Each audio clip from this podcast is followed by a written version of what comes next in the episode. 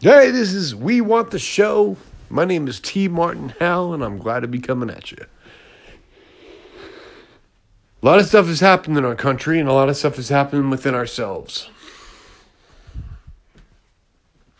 How are we going to be okay with the new? What do you call it? What do you, I, am not really sure what you would call the new. Uh,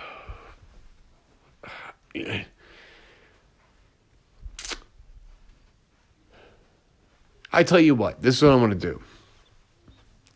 Hey, this is We Want the Show. This is T. Martin How?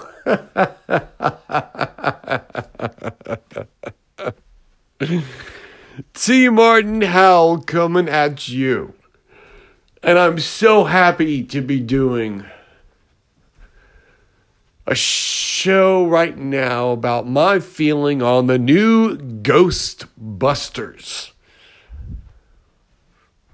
I have heard so many things when 2016 Ghostbusters came out about, uh, and they even poked fun at themselves in, in, in ways in that film.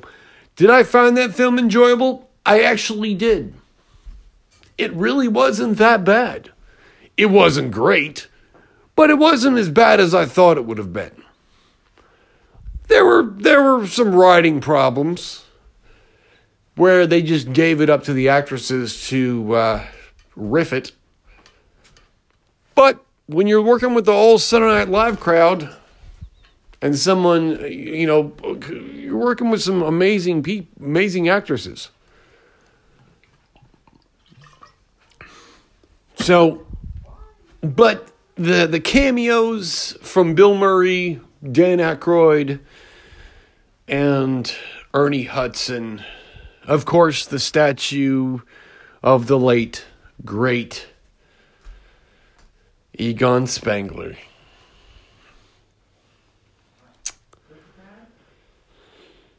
Wow. This new Ghostbusters movie, I think, is going to be absolutely amazing. I think it'll be what it's because it's supposed to be fun and it's done by Ivan Reitman's son. So it's supposed to be done with that feeling of gritty,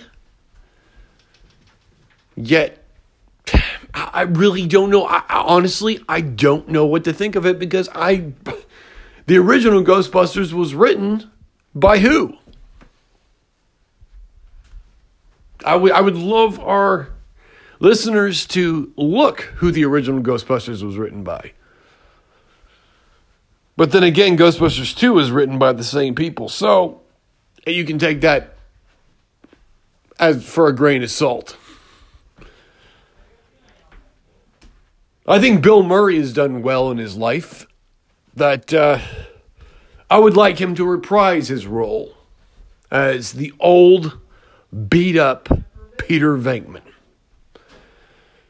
Because in ways, I think Peter Venkman was Bill Murray in multiple avenues. Anyone who's ever seen the original Ghostbusters or Ghostbusters 2 will know what I'm saying. I love the fact that they're making this Ghostbusters afterlife. It's it's it was supposed to come out last year and we all know why it didn't. It's hard to film and do post production during something as horrible as what we're dealing with right now in the entire world.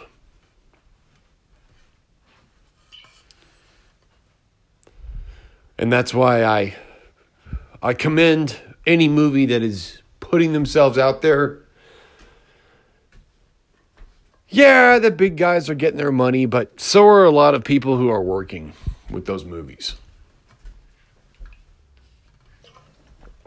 It's it's in that that uh, I find that I think the new Ghostbusters film, from the review or not review, but the uh, as it was it a teaser trailer or or, or a real trailer?